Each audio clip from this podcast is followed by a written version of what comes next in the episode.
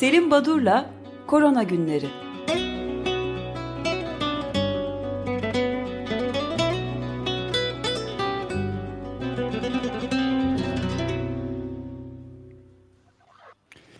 Günaydın Selim Badur, merhabalar.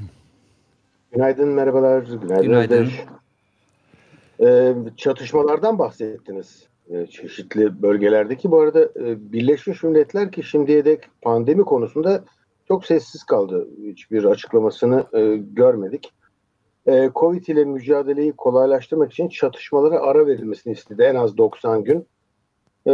Geçen hafta yapılan öneriyi de 180 ülke ve 20 silahlı grup onay verdiler. Ama somut adım atılması bekleniyor ki bu beklenti sırasında da Yemen ve Libya'da çatışmaların şiddetinin de arttığını belirtelim. Böyle bir girişimde bulundu. Birleşmiş Milletler Covid konusuyla ilgileniyor dolaylı yoldan. Evet, ilk ağızda da ilk seferinde de söylemişti. Daha ilk yeni çıktığı zaman bütün çatışmalara son verip bir araya gelmesi lazım bütün hükümetlerin diye. Öyle de bir şey şimdi birden siz söyleyince hatırladım. Birleşmiş Milletler'in epey 3 ay önce öyle bir açıklaması vardı. 3,5 ay önce. Yani bu da bana biraz garip geliyor. Yani 90 gün ara verin sonra devam edin gibi falan. Evet. Evet. Bir haftadan beri günde 160 binin üzerinde olgu bildirilmeye başlandı. Dünya Sağlık Örgütü'nün dünkü açıklamasında olguların %60'ı geçen ay saptandı. Bu çok büyük bir oran. İsrarla her programda bıkmadan söylemekte yarar olduğunu düşünüyorum. Olgu sayısı artıyor, azalmıyor, hafiflemiyor, ağırlaşıyor durum. Amerika Birleşik Devletleri ile ilgili bilgileri verdiniz ama şunu eklememe izin verin lütfen. New York'taki ölümler bakılmış, hesaplanmış. 2019'un aynı dönemine oranla 122 bin ilave ölüm varmış. Bu %18 artış demek tüm ölümlerde. Bu çok ciddi bir oran ve bu oran tamamen COVID-19'dan yaşamını yitirenlerle ilintili bir durum. Amerika Birleşik Devletleri Başkanı'nı zor günler bekliyor. Neden öyle? Çünkü önce kadınlar, özellikle eğitimli ve hani üniversite mezunu değil, eğitimsiz olmayan çalışan işçi kadınlar, o kesimde de ki bunlar 2016'da Hillary Clinton'a verdikleri desteğin çok daha fazlasını John Biden'a verecekleri görülmüştü.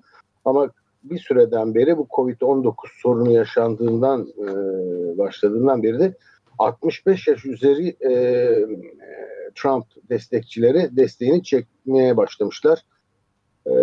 Bu önemli bir gelişme. Doktor Anthony Fauci, Amerika Birleşik Devletleri'nde her gün 40 bin olan yeni olgu sayısı 100 binlere çıkabilir dedi. Dediğinin üzerinden 8 saat geçmeden siz de belirttiniz. Dün 52 binden fazla olgu ortaya çıktı ki Kaliforniya dahil birçok eyalette yeniden kısıtlamalar ve ciddi oranda kısıtlamalar geçildi. Fas ve Pakistan Dünya Sağlık Örgütü değerlendirmelerine göre oldukça kritik bir aşamada. Çünkü en az 1 milyon olgu. Her bir ülke için 1 milyon olgudan bahsediliyor. Bu çok büyük bir oran. Bugün programın bu bilimsel çalışmalara ait kısmında aşılara değineceğim. Ona ait bir iki haber var ama ondan önce şu Fransa'da bu doktor Didier Raoult, Marsilyalı hekim, bu hidroksiklorokini öneren, ilk çalışmaları yayınlayan ve çok eleştiriye uğrayan o ilginç bir kişi Didier Raoult. Bu kez de kendisine Paris Hastaneleri Birliği demeç verip verdiği rakamlar yanlış. Çünkü Didier Raoult demişti ki Fransa genelinde yoğun bakıma yatan hastaların %43'ü ölüyordu. Bizde Marsilya'da %16'sı. Bizde %43'ünden ölüm yok demişler. Yani böyle bir sürtüşmeler ve çekişmeler, yalanlamalar, suçlamalar sürüyor Fransa bilim dünyasında. Edebiyat dünyasından dün iki örnek vermiştim. Bu yaşanan Covid-19 pandemisiyle ilintili olarak çıkan kitapların sayısı birdenbire patlayacak. Dün Bernard Henry Levy'nin bizi çıldırtan virüs ki Ranfou, delirten virüs diye çevirebilecek kitabı vitrinlere çıktı. Slovak Zizek'in kitabı Virüs Fırtınası Pandemik, bundan daha önce de bahsetmiştim. Margaret Atwood Çıkış Burada ismindeki kitabını çıkartıyor. Gallimard Yayın Evi de 556 sayfalık bir kitap, Kriz Söylevleri diye 70 yazı var içinde. Yani birdenbire özellikle sonbaharda tatil dönüşü herhalde bir pandemi kitapları ve büyük olasılıkla sinemaları, filmleri patlaması göreceğiz, yaşayacağız herhalde. Evet, biz de takip etmeye çalışırız. Evet, Zizek'in kitabında da bu virüs fırtınası aslında Covid bizi yok etmek isteyen bir düşman değildir. Bunu bu şekilde görmemek lazım. İşgal planları falan yok. Sadece yaşamını sürdürmek istiyor diyor. Doğru da. Ve bazılarına göre yaşanan kriz özellikle bir takım sorunları arttırır, derinleştirir görüşüne de tam katılmıyor. Karamsar değil, biraz daha iyimser bir yaklaşımla krizlere çözüm getiremeyen serbest piyasa ekonomisinin bu piyasaya, bu yaklaşıma insanlar sırtını çevirecek diye yorum yapıyor. Şimdi Amerika Birleşik Devletleri'nde öğretim yılı başlarken üniversitenin açılışı konusunda çok soru işareti var ve bir belirsizlik sürmekte, her gün de artıyor. Dün itibariyle açılan derslerde 25 kişinin altında öğrenci kabul edilecek olan derslerin canlı olarak yapılmasına karar verilmiş. Daha fazla öğrencinin katılacağı derslerin ise online şekilde yürütülmesi kararlaştırılmış. Bunun üzerine inanılmaz bir şekilde 25 kişinin altındaki, yani canlı yapılacak olan, hocanın sınıfa girip ders vereceği derslere kayıt yapılmış. Bu da şunu gösteriyor: öğrenciler, en azından Amerika Birleşik Devletleri'nde, bu online eğitime çok karşılar ve canlı eğitime, birebir eğitimin sürmesinden yana tavır koyuyorlar. Şimdi aşılar konusuna gelince bir hesaplama var. Diyelim ki dünya nüfusunun 1/4 için aşı üretildi ki 3 büyük üreticinin üretebileceği aşı, yine Dünya Sağlık Örgütü verilerine göre, ancak bu kadar nüfusu kapsayacak 1.85 milyar için. Bu demektir ki 4.2 milyar doz aşı lazım. Yani kişi başına 2 doz, de %12 ile 15 kadar fire verilir aşı üretiminden sonra ve kullanım sırasında. Bunları da kattığınız zaman 4.2 milyar doz aşı, bu çok büyük bir rakam. Dünya Sağlık Örgütü dün ve bugün 1 ve 2 Temmuz tarihlerinde 1000'den fazla bilim insanı ile ikinci araştırma ve buluşlar formu yapıyor. Burada da tartışılıyor. Ama bütün bu çalışmalar yoğun bir şekilde sürerken dün itibariyle bir iki ufak haber çıktı aşılarla ilgili. Bir tanesi, BioNTech ve Pfizer kuruluşlarının aşı çalışmalarının iyi sonuç verdiği haberiydi. İkincisi, Belçika'da hatırlayacaksınız Gent Üniversitesi'nde lamalarla ilgili çalışma yapan bir merkez vardı, MyNeo. Universal aşı için çalışıyor. Demek ki bütün, yani herhangi bir mutasyon söz konusu olursa bu mutasyondan etkilenmeyecek universal aşı çalışmalarını sürdürüyor. Bu önemli bir gelişme. Güney Afrika'da da aşı çalışmaları var ama bu aşı çalışmaları protestolarla karşılanmış. Neden bilmiyorum ama Güney Afrika'daki aşı çalışmalarına karşı böyle bir duruş sergiliyor o ülkenin yurttaşları. Dün New England Journal of Medicine'de Megan Deming isimli bir araştırıcı arkadaşlarıyla birlikte yazdığı bir yazıda aşı hazırlama sürecini irdeleyen bir yayın yaptılar. Önce klasik aşı geliştirme sürecini irdeliyorlar ve diyorlar ki bu yaklaşık 10 yıl sürüyor.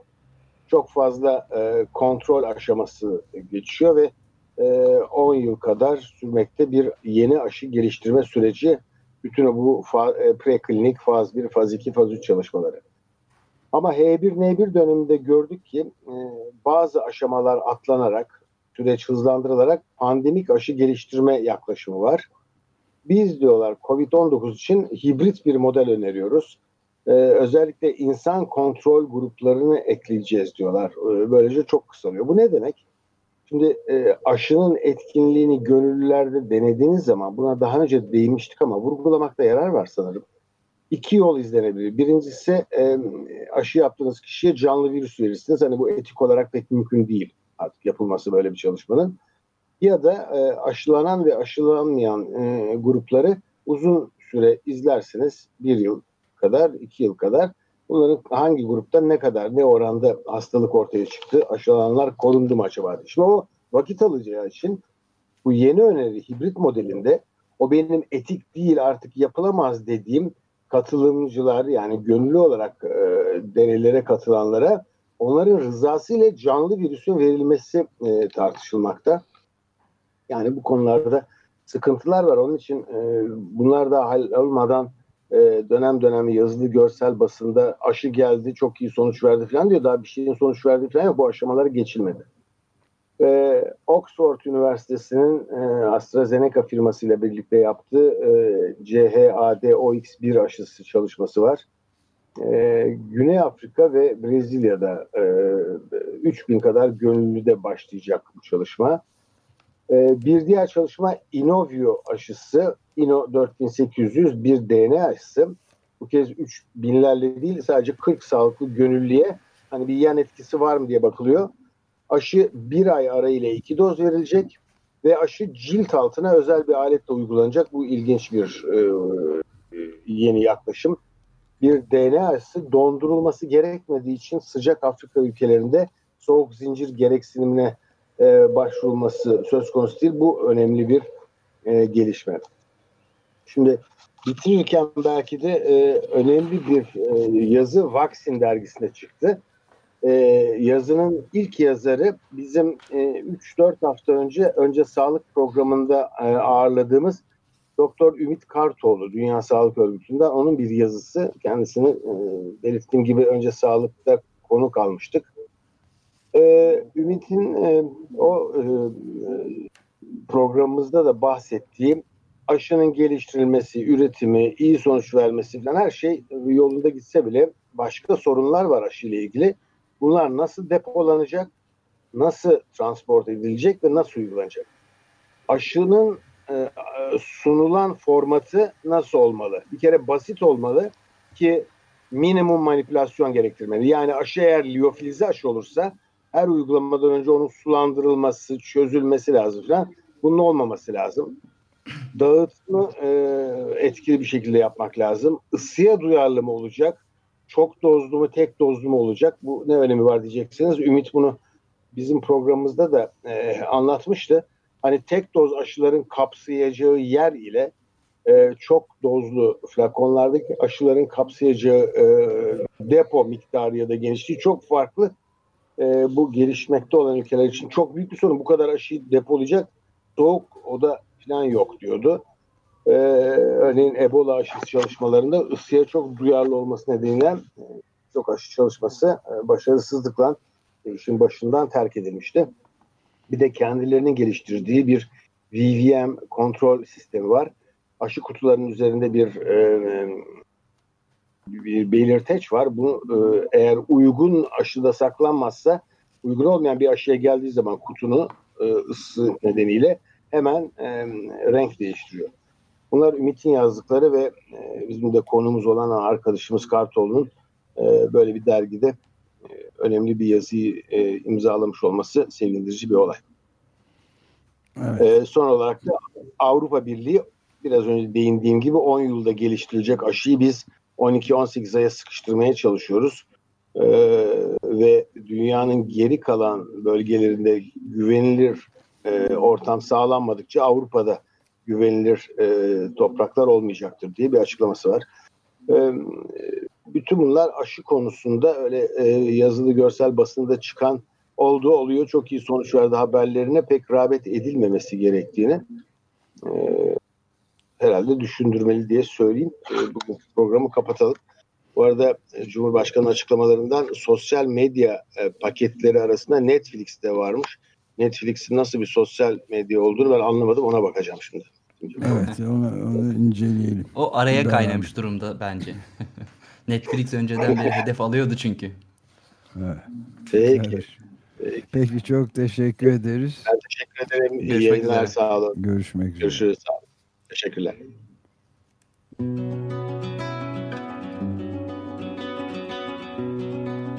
Selim Badur'la Korona Günleri.